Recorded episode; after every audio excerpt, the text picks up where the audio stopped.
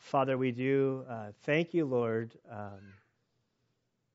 uh, for your word. We thank you for the Gospel of Matthew.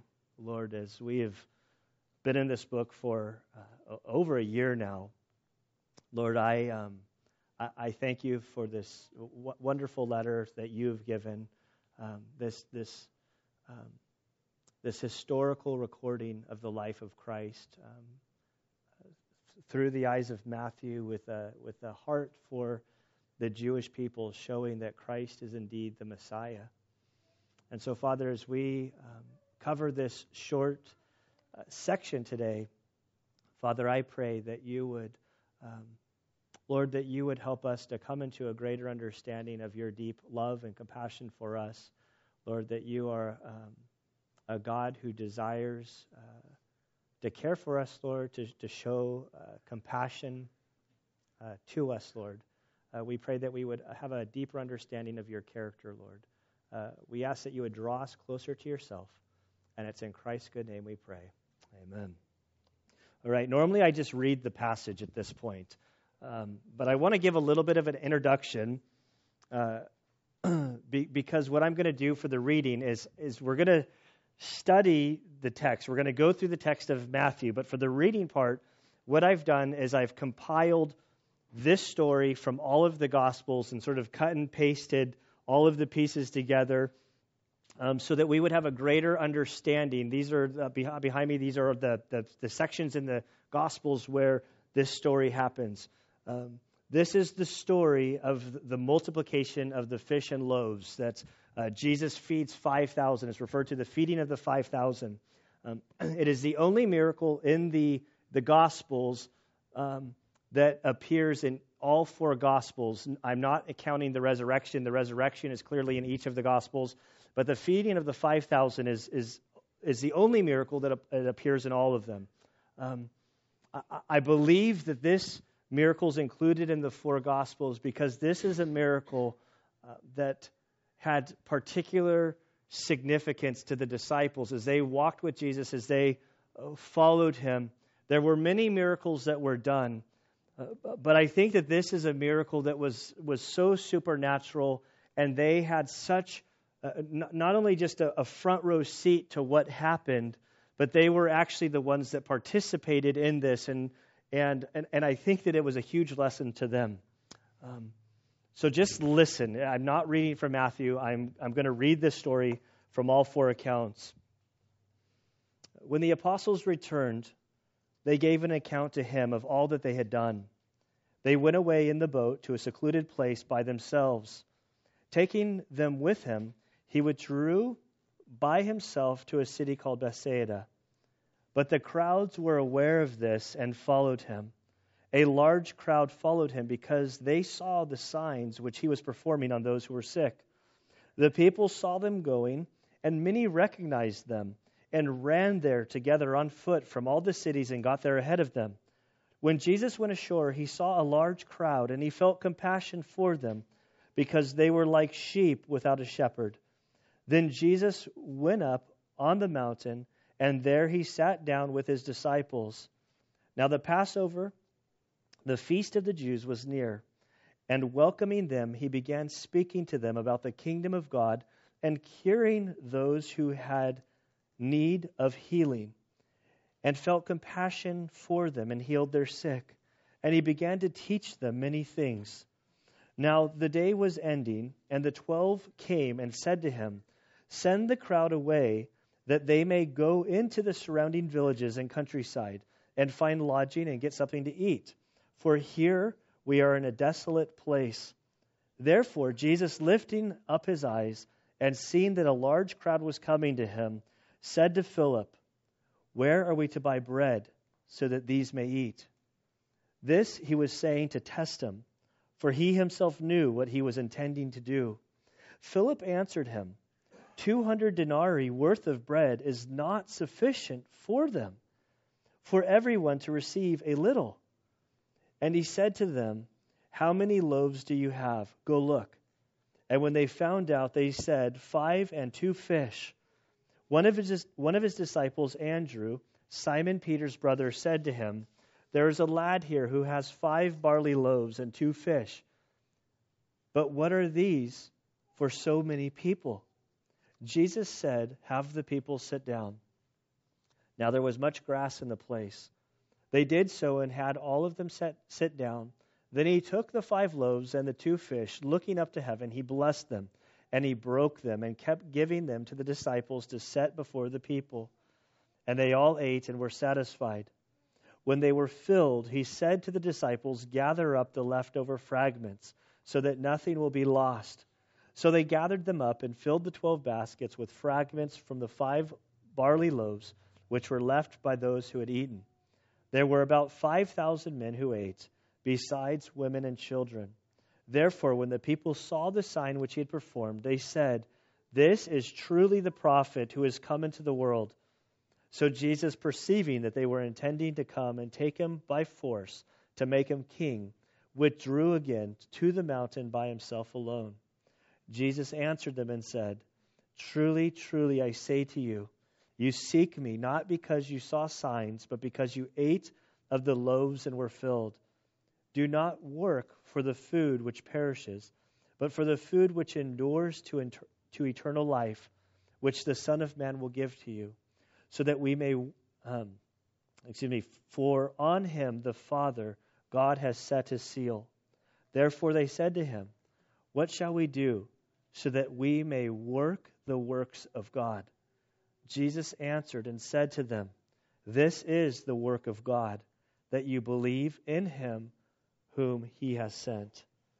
And Father, we do thank you and praise you for this story. Lord, I ask that um, as we cover this um, this story that's been recording of the feeding of the 5,000, Lord, that you would help us um, to understand what happened in context.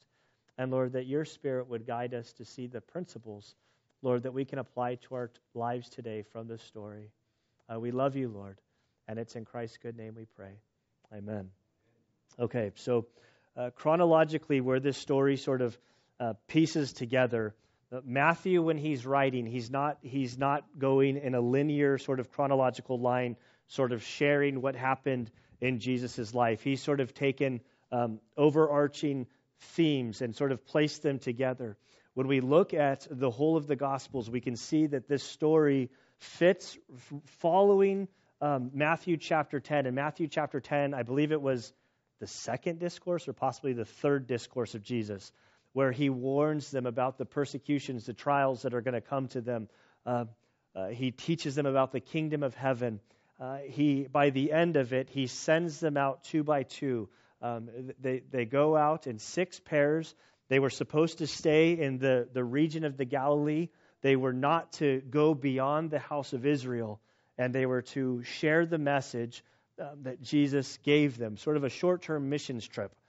Um, Matthew doesn't really record um, what happened when they came back. It, there's a little bit with John the Baptist, I think in uh, chapter 11, where there's, they seem to be back together. Um, but from piecing together the other stories, it, seems that the feeding of the 5,000 happens right after they get back. They get back, they begin sharing with Jesus, although we don't know what it is um, that they shared. Um, but we're told that they began to debrief Jesus and to share with Jesus the things that had happened on their trip. Um, then Jesus sort of takes them to the other side of Bethsaida, which I'll get to in a second here, to, to give them some, some, some rest, some respite, um, some recovery time from the things that they had endured. Matthew gives us a, another piece of the puzzle about why they were, were going away on a sort of a, um, a retreat to sort of have some downtime. So when we come into verse 13, we read Now, when Jesus heard about John, he withdrew from there in a boat to a secluded place by himself. Um, last week we looked at the story. Um, Jesus had gone to his hometown, Nazareth. Um, he was run out of town by his, his, his, uh, his hometown people. Um, when he gets to Capernaum, which is up there, so the story starts in Nazareth over there. They move to Capernaum. That's about 20 miles. Um, there's the Sea of Galilee, about 13 miles. They're in Capernaum, and Jesus gets word uh, from John the Baptist's disciples that John the Baptist um, had been executed by Herod. And we, we looked at the story last week about Herodias, how she um, had this deep resentment, this deep hatred for John the Baptist because of his confronting her sin and Herod's sin. Um, that she um, worked this scheme to have her daughter uh, dance before Herod, who was Herod's stepdaughter and also great niece. Um, but we don't need to rehash their family drama there. Um, the girl dances for her mom, uh, or, the girl dances because of her mom for Herod. Herod, by the end of it, says, I'll give you up to half the kingdom. What do, what do you want? And what she said is, I want, I want John the Baptist's head on a platter. And so he didn't really want to execute John. He knew that there'd be great tension because of John the Baptist's huge support for uh, by the people. Um, but now he's at this dinner party. He has guests. This girl had just danced for him. He made this offer. Um, he didn't want to disappoint the company. And so he went ahead and he had John the Baptist executed um, by having his head cut off. The, he delivered the head to the girl on a platter. The little girl takes it to the mom and says, Here you go, mom. Uh, the, the disciples of John the Baptist take the body, they have it buried, and they report to Jesus what had happened. And so this is where we pick up the story.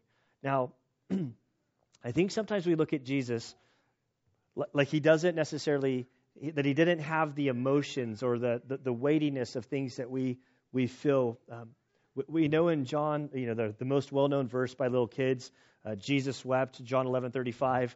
Uh, Jesus sees the death of his good friend Lazarus, and he knows he's about to raise him from the dead. But when he sees, um, when he sees the heartbrokenness of those who had been suffering, he was so moved with compassion that he begins to, to weep over the pain um, that he saw in the people. And I believe that in this story, Jesus, although he's God, he also is fully man. John the Baptist is his cousin. Um, he was deeply loved by by all of the disciples, by many in, in the Galilee region, and all of really in Israel. And so when this news came out, I, believe that this was a hard blow to Jesus, that this is not only the death of, of someone that he loved, but it was done in such a, a horrific way um, that the weightiness of them, I think, was just was overwhelming and, and he decided to get his guys and just to get them away so they could have some time away. Um, I think that the people were flocking to Jesus, or it's worth considering that, that John the Baptist's death would have had a ripple effect to many, many people. I, I think of great cha- tragedies when they happened, like 9 11 was a big one. Our whole nation sort of mourns. Um, just yesterday, um, Judge uh, Scalia uh, passed away. I, I, mispronounced his name last service, so I'm like, open it. Uh, but but there's like there's a ripple effect when somebody dies. I know that just I think it was last week was the the, the year anniversary of the Coptic Christians that were executed by ISIS on the beach by beheading, and and um, like I know some Coptic Christians in Egypt from my time in the service, and so when I saw that, even that form of of killing, there's a there's just a death is one thing that's bad, but then when death comes a certain way, there's a like a sickness, a weightiness that, that overwhelms us.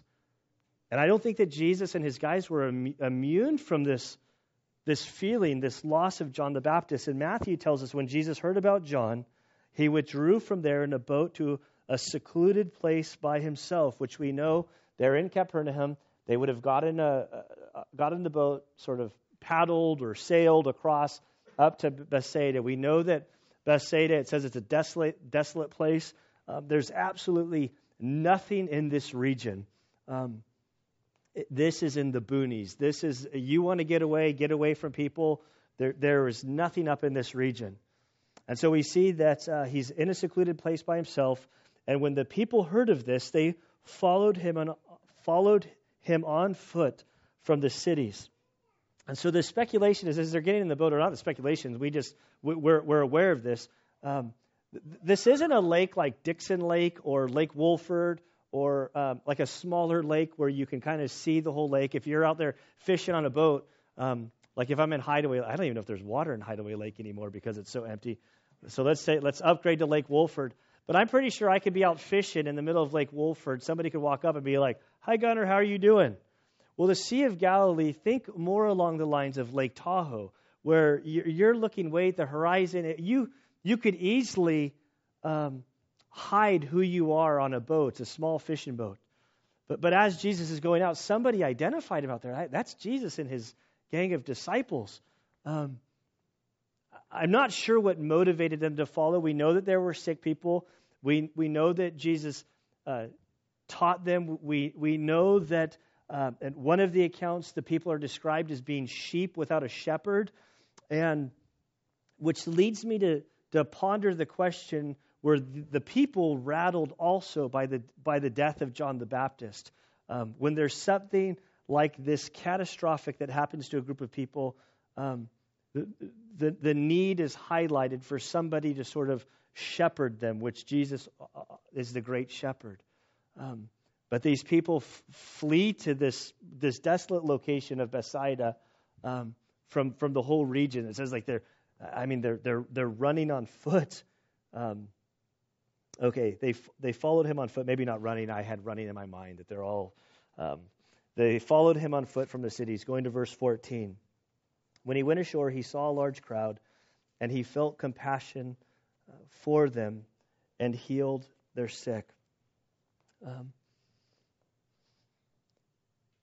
I don't know how you guys feel when you are overwhelmed with uh, life and you've been busy and you want to take a little three day weekend, like a lot of people are doing this weekend. Tomorrow's a holiday, apparently. Like I didn't realize this. So um, you, you look forward to some some time away. I re, I'm more of an introvert, so I recharge my batteries by being like, throw me in the woods with nobody. Like my immediate family, they don't charge my. Anna's the exact opposite. She wants to be thrown into a crowd of like 50,000 people, and that gets her batteries like charged. I don't understand how that works. Um, so our vacations were like a his and her sort of thing. Um, but I'm reading this story from my eyes. Like the guys have been out on their, their little missionary journey. They're, they're tired. There's the news of John the Baptist. We know that Jesus is trying to go away to a secluded spot.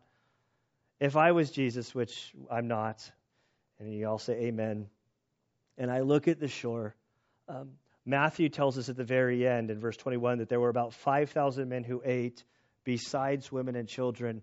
Um, con- conservative estimates by n- people who don't want to blow up the numbers of people, that want to try to keep it reasonable with the women and children.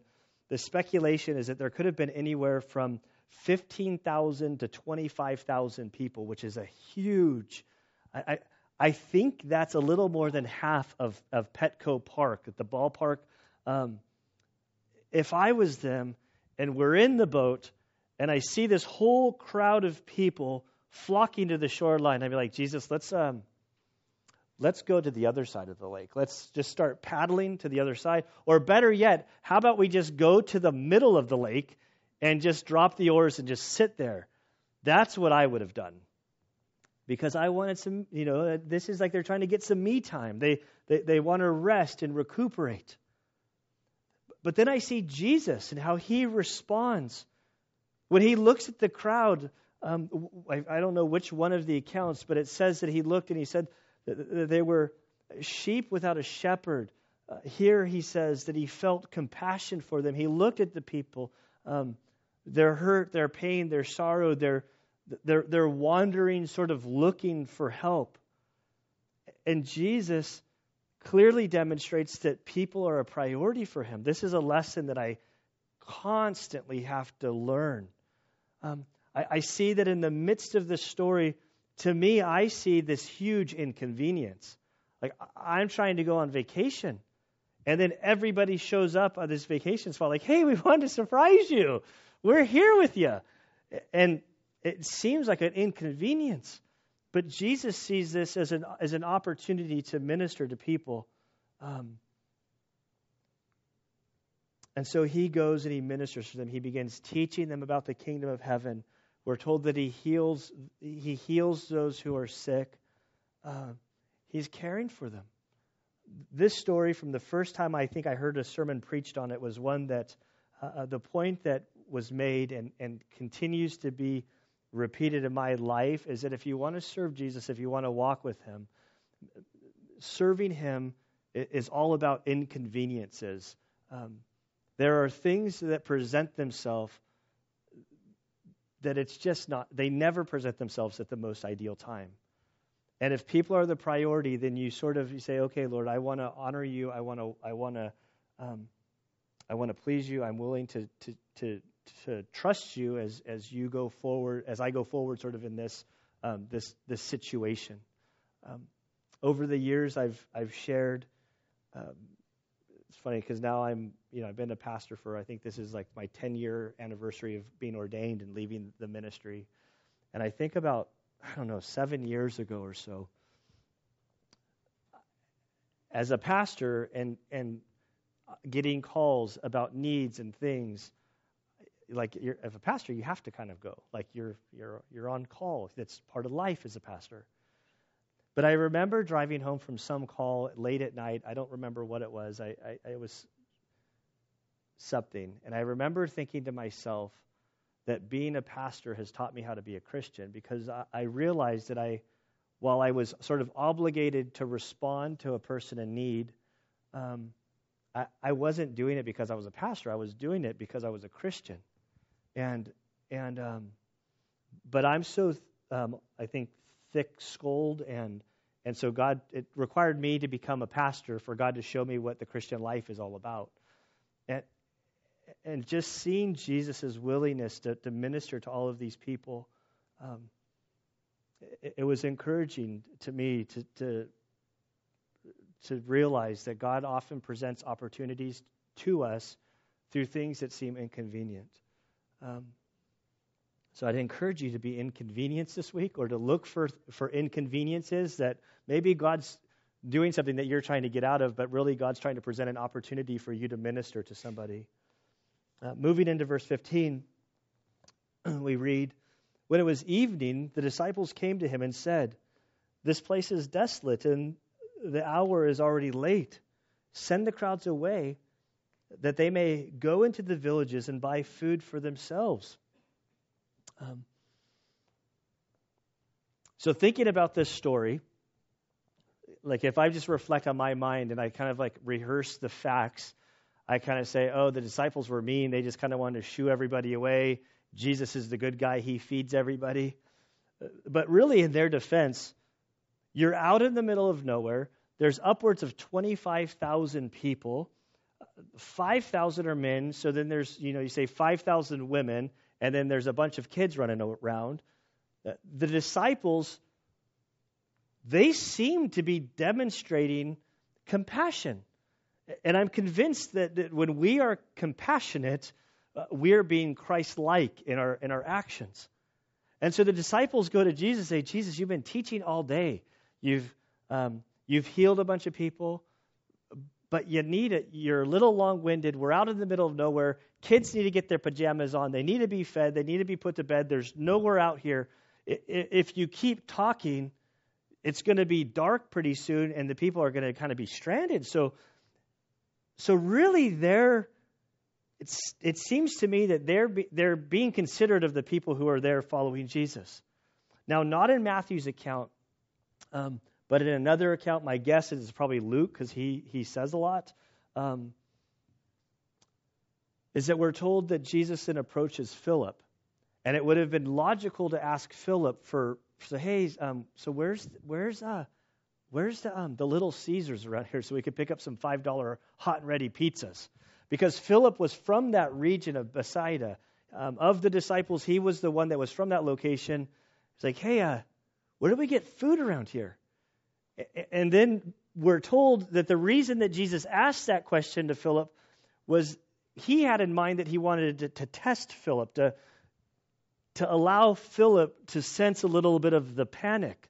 Um, and Philip's like, Jesus, there is there is no little Caesars. There, there, like, we're in the middle of nowhere. There's nothing out here.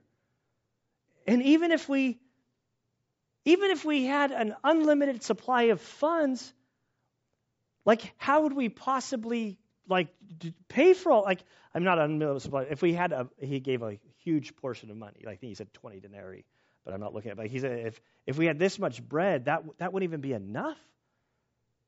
Like I, I start thinking about 25,000 people. Like I've never been in the food service industry, but I'm pretty certain that um, when I go to Petco Park, I have Petco. I think baseball season's approaching. This is the time when we could be excited for the Padres. By a few games into the season, the season's over. Um, so I'm still in. The, I'm excited about the Padres right now. But say there's 30,000 people at Petco Park. I can walk up to the stand and just get a hot dog, order a hot dog. But behind that one hot dog, there's like a whole crew of people sort of managing like the food that needs to be brought in. How many how many hot dogs do you buy compared to buns? Um, the, the, reality is, is I've learned as a pastor at the church doing events, if you buy hundred hot dogs, you only need to buy 60 buns because they don't they don't go out evenly matched. Um, that's a different story, though. but I'm looking at Philip. Jesus says, "Well, where we need to feed these people. Where do we go? And Philip comes back like, first off, we don't have enough money to pay for enough food for a fraction of these people. And besides the point, there's there's nowhere to get food. And so then Jesus sort of t- tells them here, verse 16, um, but Jesus said to them, they, they do not need to go away. You give them something to eat. And so in this whole exchange, the disciples are like, what are we going to do? Like, how do we how do we handle this mess? We don't have anything to give, or even what we what they're going to discover is they have very little. Like, how, how's this going to solve the problem? And so in verse 17 it says that they said to him, We we have here only five fishes, uh, I'm sorry, five loaves and two fish. so pulling from the other accounts, they they basically, Jesus says, hey, go out amongst all of these people and get a survey of the food situation. See what we can pull together to, to, to provide food. And so I have the 12 disciples in my mind, sort of going uh, people group to people group to people group of these thousands and thousands. What, do you have any food? No, we don't have anything. Do you have any food? No, we don't have anything. Do you have any food? No, we don't have anything. Do you have any food? No, we don't have anything. And in the 20,000 people or 10,000, however many people it is, um, there's one little boy that has five loaves and two fish. And don't think like uh, don't think like he's got a big old swordfish that he's towing around. This is like little sardines, little like Ritz crackers. I, I think in, in, in present day, um, if we were to modernize the story into today, this would be one little boy has like one little Lunchables pack where there's like five crackers, five slices of meat, um, some cheese, and a thin mint for dessert, sort of thing. There was one mom in the whole group who sent her son with a snack. I find this story so encouraging because Anna and I are terrible with snacks. We, I mean, she, even gave me permission to make fun of ourselves for this. I have a friend that I, like every now and again, we'll have like a dad's day out where we go to the wild animal park. And we're like, hey, let's meet at the park. We'll take the kids. We'll go there. And so we have our, our, our double, jo- double jogging strollers we're kind of walking. We kind of look like a couple, I guess, and just like we're kind of like, and and then he that was uncalled for. I didn't either, but it gets a little like you get weird looks, and and uh, so then with his kids, he's like, like underneath his stroller, he's got like amazing snacks, like little Oreos, little goldfish, little like stuff I don't even know what it is, and he's just feeding his kids, and my kids are kind of looking at him and he's like, Oh, we have plenty. So he starts feeding our kids. And I'm like, Oh, man, the snack gets me every time. Like, I never remember snack. Like, I'm thinking diapers. Like, I, I get diapers. And we'll, um, and so we leave, and I'm like, Next time I'm going to bring snack. He's like, No, you're not going to bring snack next time. And so I find this story encouraging. Of 20,000 people, there's only one kid that's mom sent him with snack. And so the disciples are going around asking who's got food, who's got food. And here's this little boy. And he says, I, I have this. I have these little like barley cake. I mean, they're little little barley cakes, and the fish were like sardines. Some some suggested that they were like pickled fish that would be essentially like relish, which doesn't sound that great to me. But if you go to Israel, like you go for breakfast, and there's like fish chunks. I mean, that's kind of like fish is real common. Um, So, so this would be a tiny little snack for this boy. And he says, I don't have much, but I have this, and you can take it. I contrast myself with that little boy. And I think this isn't going to do much for 20,000 people. If I actually brought snack and I had it, I'm not giving up my snack. I mean, like, this isn't going to satisfy everybody. I'm just going to eat it so at least one person will be satisfied. But the boy gives it up. He gives this gift. It was small, but God used this gift that He gave, and it was huge. Um, it's amazing what God can do through things that we, we give. Um, I, in my younger years, I, I wasted a ton of money on stupid stuff that I'm embarrassed to even like admit. And I'm not, you know, I'm not talking about um, buying stuff from infomercials on TV, which I've done that too, and I've regretted a bunch of stuff that I've bought online or not online, but commercials. Um, but I've learned over the years that when I've offered a gift to God in faith, like I've never lived to sort of regret it.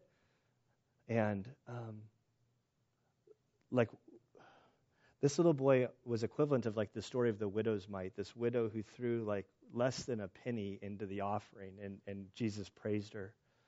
Like it, it doesn't take a lot to like demonstrate that like we as a church are a small church. Like we are a small church.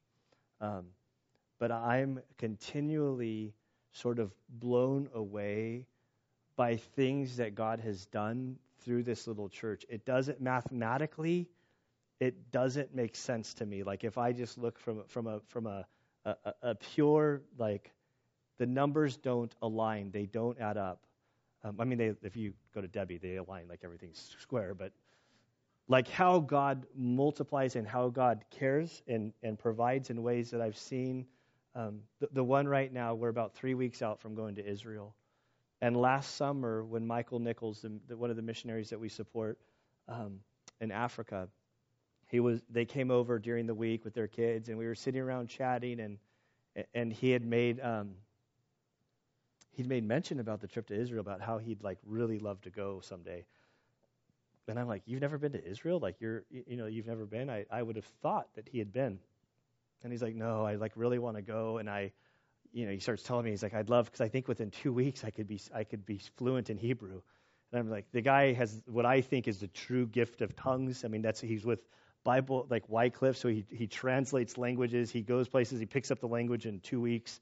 Um, and I talked to him, I'm like, you know, like we're going in the spring, and, and I'm kind of like, doing this tug of war in my brain because I don't want to make any like big offer. I'm like, you know, like maybe, maybe I might be able to raise some support for you. Um, would you like? Would you be interested? Like, I don't know how much I can raise, but maybe I can raise a little bit, and you can kind of raise a little bit, and and we can get you there. He's like, I would be like, I would go in a heartbeat. And I'm like, really? Because if I do this, we'll see. And and so he left that night, and when he left, I felt like a little kid jumping off the high dive for the first time. You know, you go to the edge, like, I can do this. You take that step off the 10 foot high dive, and as soon as you do, you're like, what in the world did I just do? As you're falling to your death from the high dive. And I'm like, oh, I just put my foot in my mouth. Now he's going to think that we're sending him to Israel. He's all excited, and like, there's no, there's like, what was I thinking? I should know better by now. And so a few days later, I checked the mail for the church, and already, like, somebody randomly before I'd even said anything, there was a check there for like a, a substantial amount of money saying, We just want to um, help somebody go to Israel. And I was just like, just overwhelmed. And then as we announced it to the church, um, I don't know who gave what, but, but I, I know that there were a lot of little donations over the course of you know a few months. So much so that by by like six months, we had raised enough not only to send Michael, but that Chris Guess, our missionary in Romania, that both of these guys have been funded by our church to go to Israel on this trip, which uh, there's a there's a huge thank you in this, um, but but really like the, there's an overwhelmedness to God, like how like I like we have a small church. The fact that we're sending to like this is a it's not cheap to go to Israel and the fact that money was raised for these two guys to go is, um, I, I, just see the story of, you know, this little boy offers his lunch, and God does great things with this. And, and to see our little church and these gifts that, that over the years, there's too many to list, but how God has used small things to do great things in people's life is, is overwhelming. Like, like I don't want to get used to it at all, but at the same time, I feel bad that my faith, like in, in the early stages of these things, when I feel like God's prompting me to do something, that I have so much anxiety and fear, and I don't trust that He's going to like provide for whatever it is, but that God is so faithful um, to care for our needs. Okay, where where are we? Thank you, Alberto. Thank you, brother. Um, okay, so now verse 19. so ordering the people to sit down on the grass, he took the five loaves and the two fish, and looking up to heaven, he blessed the food and breaking the loaves he gave it to the disciples, and the disciples gave them to the crowd. so we know from the other accounts that we're told that this is, we are um, weeks before the Passover, so it was around this time of year. Um, it, it's springtime. Uh, this was a huge grassy field, really beautiful time of the year. It's kind of like this weather that we've been having. You go down and I haven't really had to pull out the weed whacker yet, but everything's green, so it's kind of it's the balance of where it's like, oh, this is really nice. The weed whacker is still taunting me, so I haven't had to pull it out yet, but it's green enough that you can go outside and you're like, ah, it's just beautiful weather. It's like a great day to go to the beach or the picnic. And this is this is sort of the setting that I imagine from the other accounts that we were told it was a grassy field.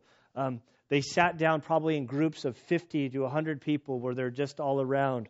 And the other accounts were told that there were uh, 12 baskets. Like I wonder where did these baskets come from? Like did they just travel with baskets or was it did there was were these I don't know if there's no it doesn't say anywhere that they were miraculously sort of cre- like pre- created, but there just happens to be baskets to distribute food there.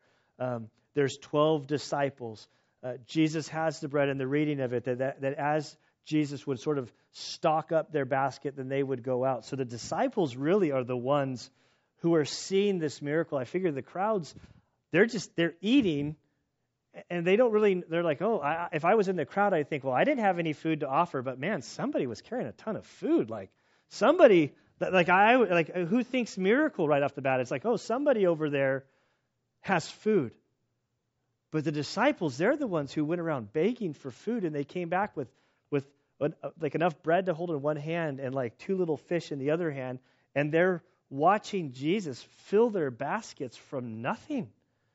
And to the Jewish mind, this has to this has to tie in to the wandering through the wilderness where God provided manna. Just you know, what is this? Like this, this, this provision from heaven that daily would come to feed them. That these 12 disciples, that, you know, the 12 tribes of Israel, like there's a lot of similarities that we see that God is just sort of filling their baskets and they're they're distributing it. And and I think that that's why that the disciples are the the not the four. Luke wasn't a disciple, but um, neither was Mark. But but why? Okay, so why this story, I think, appeared in four of the Gospels is this was a significant thing for them to learn of God's provision and His care for them, um, and to know His capacity and His desire um, to be compassionate. And I think that there's a lesson that we can trust God uh, to care for us as well. And so they go out.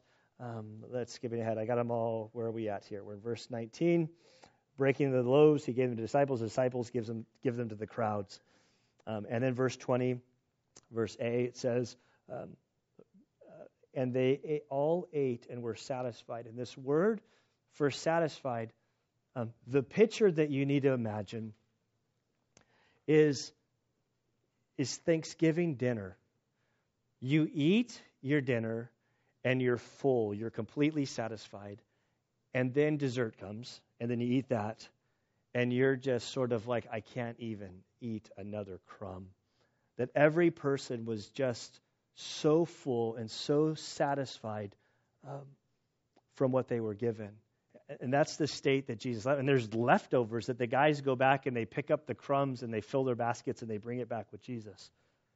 Um, just, just a beautiful picture of his care. It says they picked up what was left over the broken pieces uh, 12 full baskets. There were about 5,000 men who ate, and women and children. And so um, I want to share a story that I think is, um,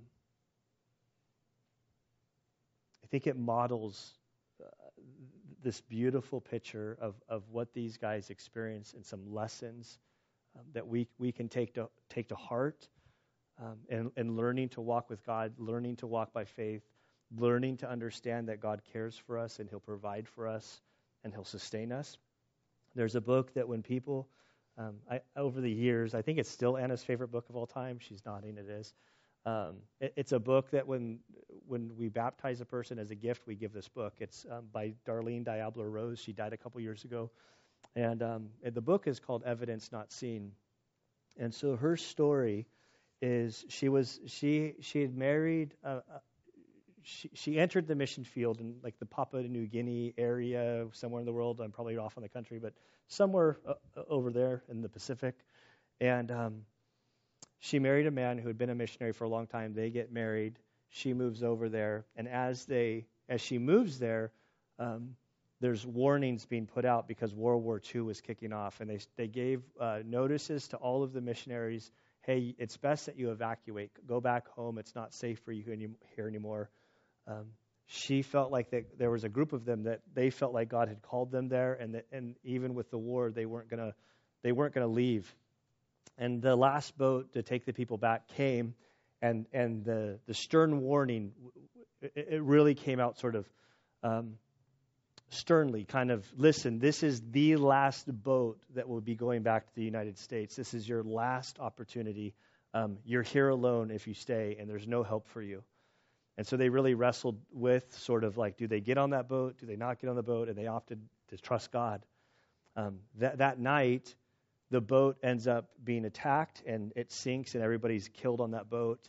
And the story sort of unfolds about how uh, she's taken POW uh, um, by the Japanese, and her whole encounter sort of in this um, between the prison camp to uh, her prison cell, um, sort of getting beaten by this guy, Mr. Yamaji, who is like a ruthless man, but also witnessing to him. So there's like a little like weird dynamic of, with them.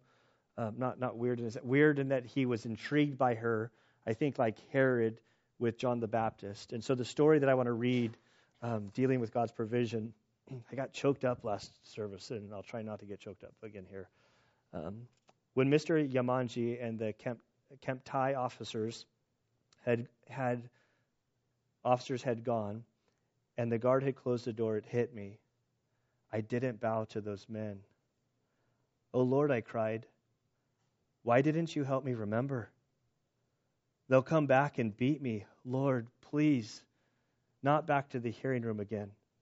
Not now, Lord. I can't. I just can't. I heard the guard coming back and knew he was coming for me. Struggling to my feet, I stood ready to go. He opened the door and walked in, and with a sweeping gesture, laid at my feet bananas. They're yours, he said, and they're all from Mr. Yamaji. I sat down in stunned silence and counted them. There were 92 bananas. In all my spiritual experience, I've never known such shame before my Lord. And I pushed the bananas into the corner and wept before him. Lord, forgive me. I'm so ashamed I couldn't trust you enough to get even one banana for me. Just look at them. There are almost a hundred. In the quiet of the shadowed cell, he answered back with, within my heart, That's what I delight to do. The exceedingly abundant above anything you ask or think.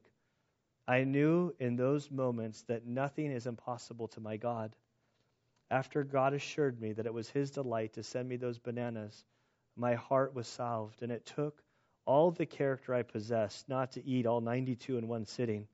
After months of meager rations of rice porridge, I knew that to gorge could make me deathly ill. So I portioned out as many bananas per day, saving the greener ones for last. This was God's provision, and strength began to flow into my body. Thou preparest a table before me in the presence of mine enemies. And so I share this story like I, I should have given more of a lead in, but she's from her prison cells, she can see banana trees, and she's just praying for one banana because she's uh, uh, dysentery has so destroyed her body and she's so starving. And to see how God provides all of these things for her in this really this this situation that seemed impossible. Um, and this seems to be the story, the significance of the feeding of the 5,000. just sort of ending with, with, with three points is when I look at this story, clearly Christ is shown at being as being all powerful, he's all knowing, he's all sufficient. He has great compassion as he looks out amongst us. He desires to care for us, he desires to provide for us. Everything's going to be okay because God loves us. And then I look at this little this little boy who he didn't really have much to give, but he gave it. And then as as we give and as we maybe don't feel like that we have much significance or there's not much that we can do, um, like just to, to offer it up and to give it and to see what God does. I, there's a thing that we're we're in the sort of the process of that I don't like. It's one of another one of these things that I'm kind of like at the sick, sinking feeling in my stomach. Um, but probably like a month ago, Christina Frederick sent me this message. I'm on a ride along and I get this message on my phone and she's like, "Hey Gunner, I tagged you on something in Facebook, and and I just is this something that the church would be willing to to get behind?"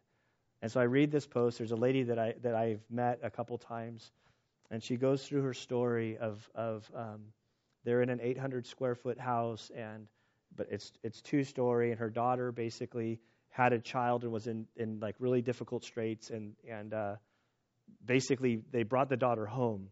And they're now they're kind of squeezed into the house and and uh, what they're trying to do is a stairwell, stairwell and frame ups and stuff.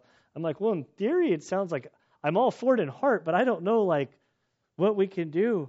And i know like rick or stevens are like yeah yeah we just cut a hole and put some steps and we got a couple contractors. And i'm kind of going oh wow this is uh you know so so be praying be prepared for more information i um she's like, well, we go to Mexico and build houses. Maybe we can do something here to kind of help. And so, so I'm like, well, I don't know what we can do. Don't offer too much. Don't uh, don't make no promises. But but this could be an opportunity, you know, for us to offer this small gift that could be huge in this person's life. Um, and I like from the apostles, what I learned in this story is just like I've said already, is, that God cares for us. He'll provide. He'll he'll meet our needs. Um, it, it's His delight to care for us. He created us, He loves us. Um, so much so that He sent Christ to die for us that we might have relationship with Him. And so, Father, we do thank you and praise you for this day. Um, Lord, I thank you for the story of the feeding of the 5,000. I, um, I thank you, Lord, um, that this story demonstrates your character and your nature. Lord, that you, the one who spoke creation into existence, that you created us, Lord. And in this world where things are so difficult and so trying and circumstances can be really rough, Lord, it's easy for us to lose sight of um, where you are and where you're working and, and maybe even questioning if you're there. And so, Lord, we're reminded in this story that you are all powerful, you're almighty, you are the only one who can create out of nothing. And Father, I thank you, Lord, um, that you do, um, you provide for us, um, you sustain us, Lord. And Father, I ask that as we go about our day this week or, or go about our lives this week, Lord, that you would help. Um, Lord, help us to see opportunities, Lord, that we can be compassionate to other people. Um, Lord, that we desire to be more like you. And it's in Christ's good name we pray. Amen.